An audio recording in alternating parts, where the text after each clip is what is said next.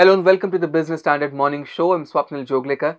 It is the 28th of February 2024 and here are the questions we'll be answering today. Will FM FinTech Meet pave the road to sustainable innovation? Why is your house rent breaking the bank? Should you bet on space related stocks as government eases FDI norms?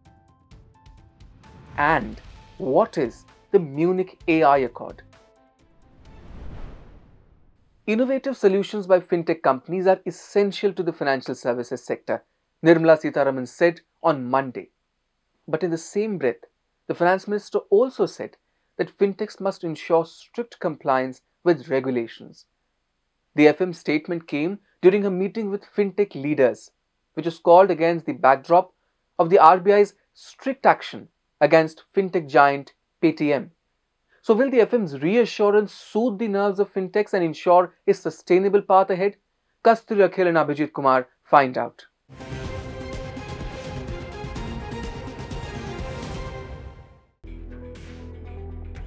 Finance Minister Nirmala Sitharaman chaired a meeting with fintech leaders earlier this week amid RBI actions on Paytm Payments Bank and Visa Inc. Although specific cases were not discussed at the event. RBI's action against Paytm Payments Bank in January stirred concerns within the fintech community about a tightening regulatory environment.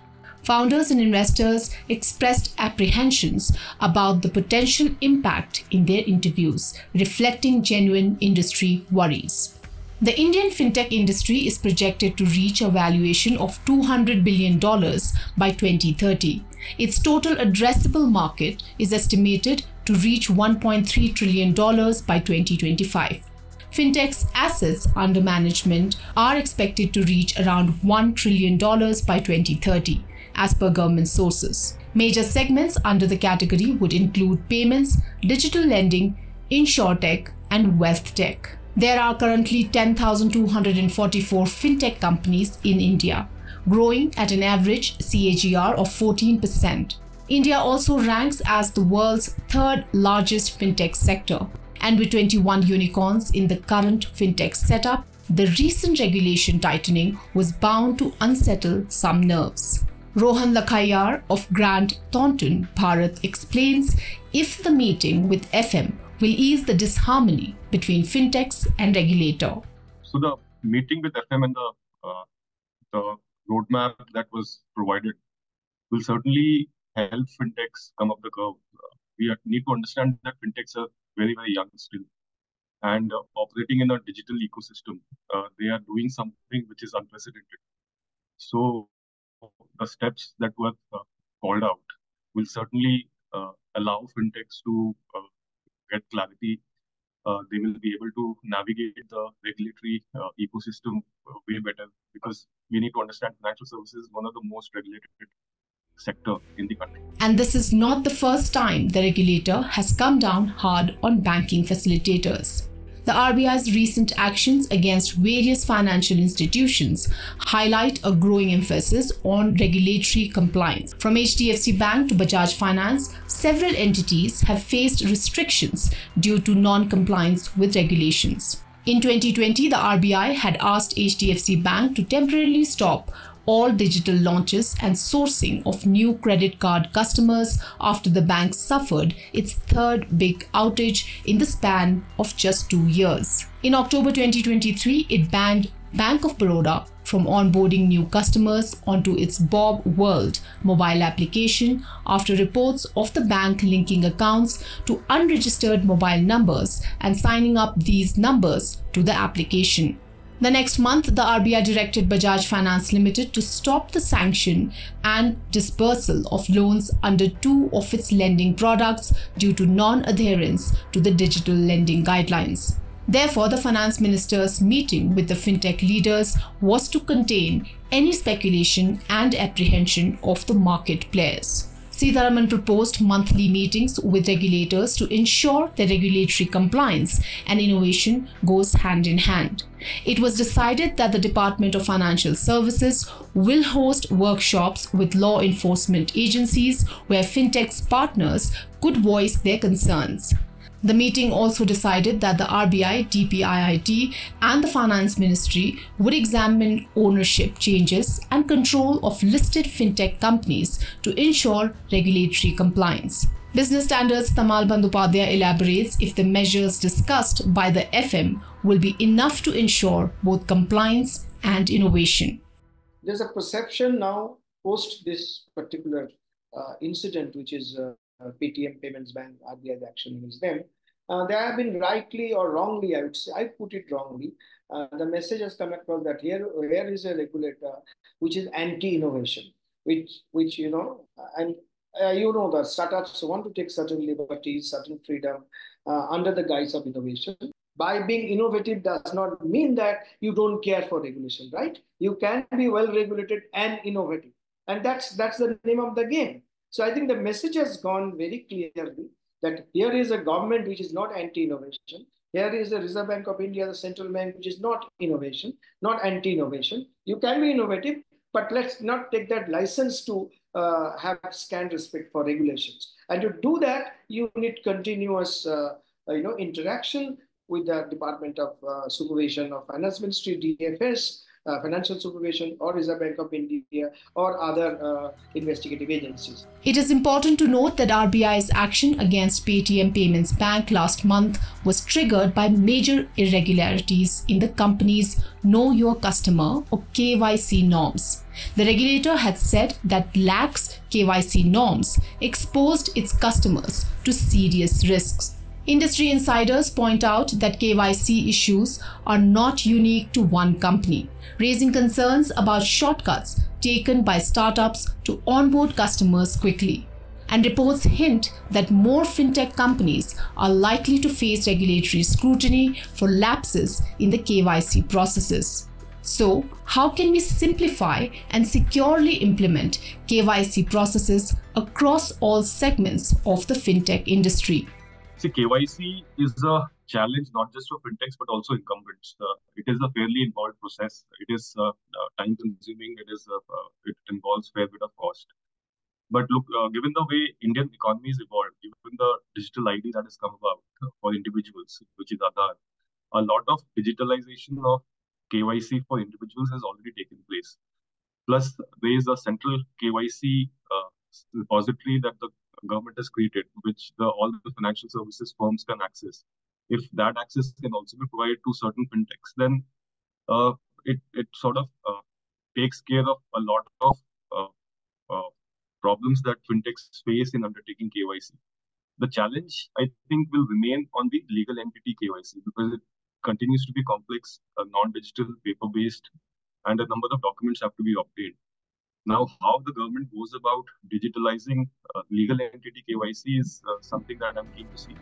Analysts see the finance minister's recent meeting as a first of its kind move towards industry engagement. This consultative approach will go a long way to stimulate dialogue between the fintech sector and the regulatory agencies. This will help the industry players better understand the intricacies of India's regulatory environment and guide them towards seamless compliance.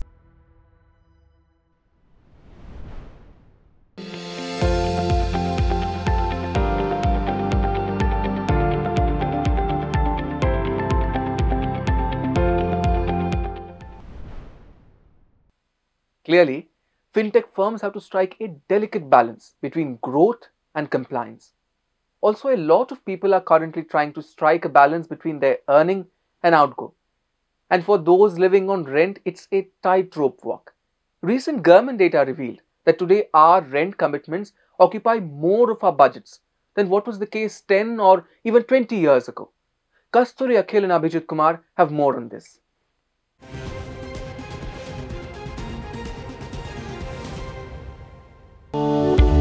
The widely held belief that house rents are increasingly eating into household savings is now backed by government data. The latest Household Consumption Expenditure Survey 2022 23 has revealed that the average person living in an Indian city is allocating more of their budget to paying rent than what people used to about 10 or even 20 years ago. The survey shows the share of rent in the monthly per capita consumption expenditure or MPCE, for urban India rose to 6.56%. This was the highest it has been in similar surveys going back to at least 1999 2000. It was 4.46% at the turn of the millennium. Rents in rural India have also seen a rise, but not as much when compared with those in the cities. Rent in rural India accounts for 0.76% of average consumer spending, which is around a tenth of the budget share seen in urban India. The share of rent in rural India was 0.45% in 2011 12. According to real estate platform Magic Bricks flagship rental update, rents across 13 major cities in India grew a robust 17.4% year on year in the December quarter last year. Of the 13 cities, Gurugram took the lead with a 31.3% year on year rent rise, followed by Greater Noida at 30.4% and Bengaluru at 23.1%. So, what's the reason behind skyrocketing rents in Indian metros? primary driver behind surging rental rates in major Indian cities today is a severe supply to demand mismatch. And urban migration has exploded. So, with millions of Indians flocking to metros for education and employment opportunities on a yearly basis, uh, the residential construction has not been able to keep up with this kind of strong housing demand.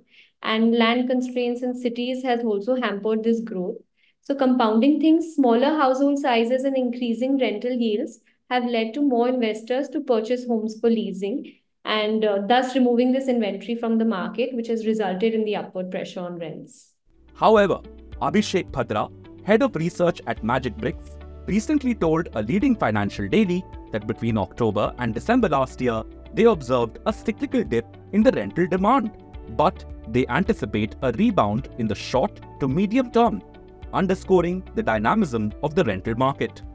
The Magic Bricks report found that the rental demand increased modestly by 1.6% year on year. Greater Noida, Ahmedabad, and Chennai observed the highest growth in rental demand as compared to the previous year.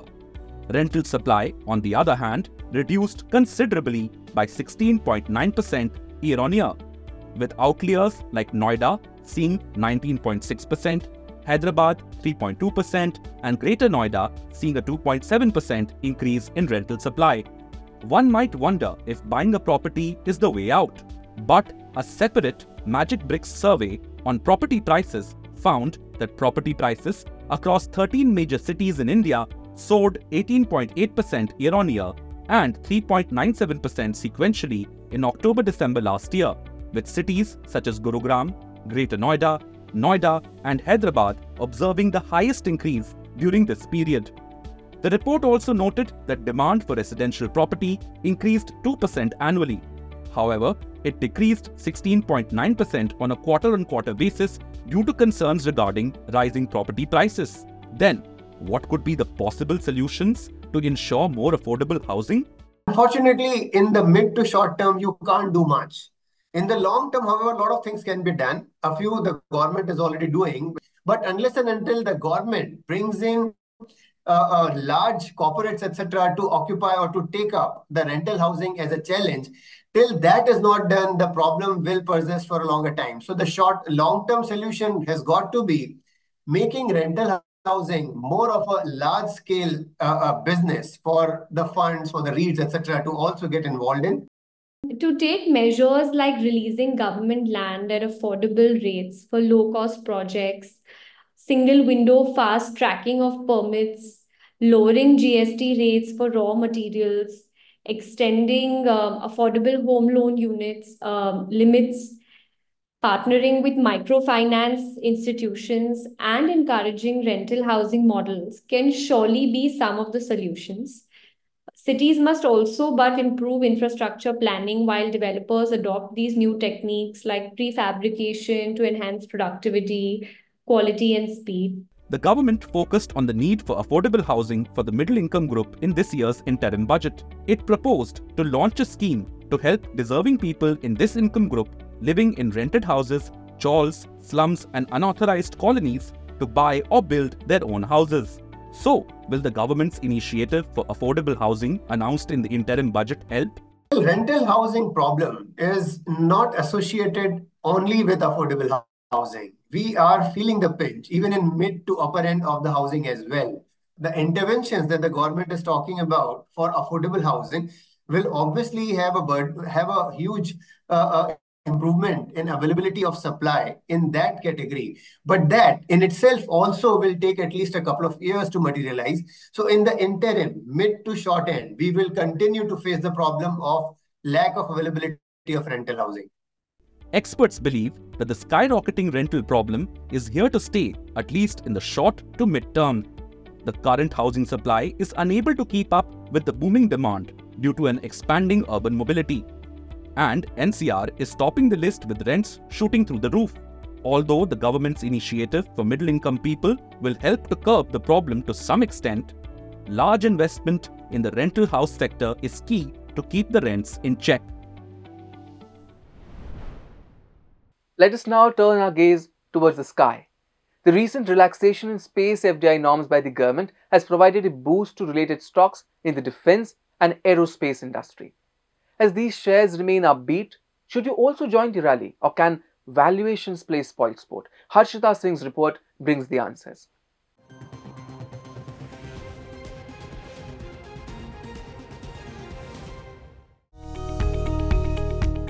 The recent relaxation in space FDI norms by the government has kept related stocks buzzing recently on Dalal Street. The government has permitted 100% FDI in manufacturing of components, systems, and subsystems for satellites. It has also allowed 74% FDI in satellite data products and 49% in developing launch vehicles and spaceports. Stocks like Data Patterns, Walchand Nagar, Apollo Micro, Centum, and Midhani, among others, have rallied 7 to 25% since 21st February when the FDI norms were eased. While the development provides a fillip for such domestic players in the space sector, analysts suggest caution citing expensive valuations. This development will enable Indian listed space players to gain access to advanced technologies and expertise. Further, these companies will be able to set up their manufacturing facilities within the country. Currently, looking at the fundamentals and valuation of these companies, any fresh positions should be avoided while investors already having these stocks should hold on to their positions. Notably, the government's indigenization push for local defense manufacturing has led to a one way rally in most defense and aerospace shares in the last one year, with stocks like Apollo Micro, Avantel, PTC Industries, HAL, Paras Defense, and Data Patterns giving eye popping returns of 100 to 367% in this period. Thus, most of these companies are commanding high PE values ranging from 50 to 152 times on a 12 month trailing basis. In this backdrop, long term investment should be stock specific, analysts say. In the long run, they add the new FDI policy will help companies improve scalability, which has so far remained limited. The FDI investments definitely will help the companies which are currently focusing mainly on uh, defense aviation companies also help them to focus more on uh, space as a uh, sector going ahead. Uh, we can see uh, many of the Indian companies have participated in the recent mission of ISRO, the Chandrayaan. Many of the companies are already involved, but the scalability is uh, very limited for these companies because of the the current uh, uh, main uh, one of their customer is currently ISRO. once the FDI is allowed, these companies can participate in global missions also. that will that will increase the revenues over a period of time as the scalability and the customer base is going to go up. Bhatini thus suggests evaluating companies based on their space related research domains and picking those with higher segmental revenue from space business. His top picks remain HAL, BEL, PTC Industries, and Walchand Nagar Industries. Thus, investors should look beyond the change in space FDI norms as the development alone may not be enough a trigger for fresh buying, experts suggest. Today on Dalal Street, global cues and stock specific action will guide sentiment.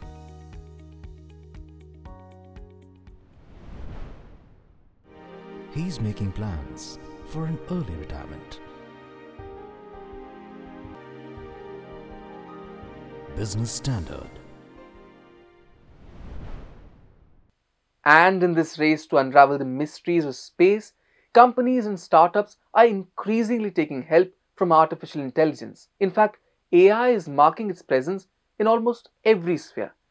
But there are worries too, like the effect of AI generated fake videos on voters during elections.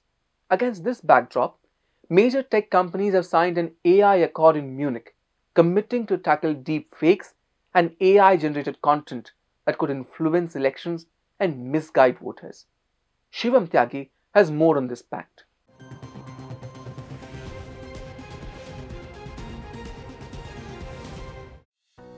Almost half of the world's population will elect leaders in 2024 to run their countries. It is a moment of celebration for democracies which are increasingly relying on technology to conduct smooth and fair elections. But technology is posing a threat too. Against this backdrop, 20 leading tech companies have entered into an agreement to combat the deceptive use of artificial intelligence during elections.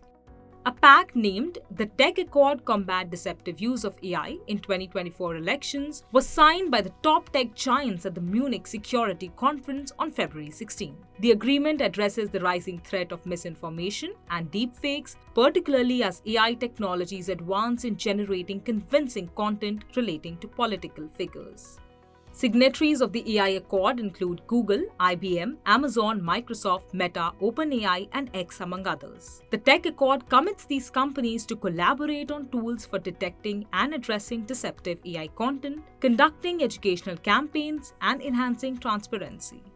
The principles outlined in the agreement include tracking the origin of deceptive election related content and raising public awareness about the issue.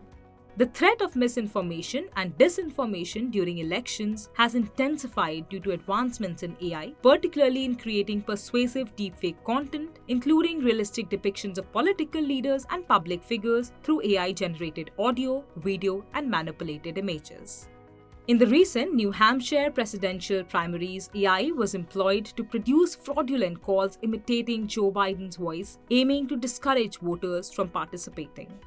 Several countries, including the US and the UK, have begun proposals to regulate AI. In the US, President Joe Biden in October 2023 mandated tech companies to report safety test outcomes for their most potent AI systems before release.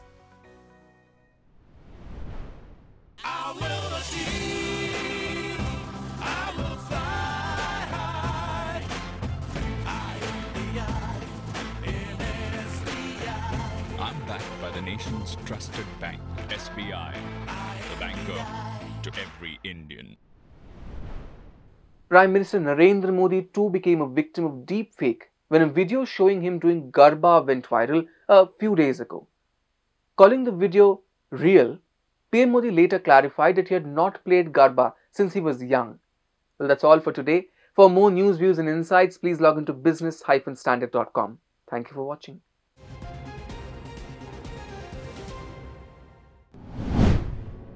For more news, views, and updates, subscribe to Business Standard on Google Podcast, Apple Podcast, and Spotify.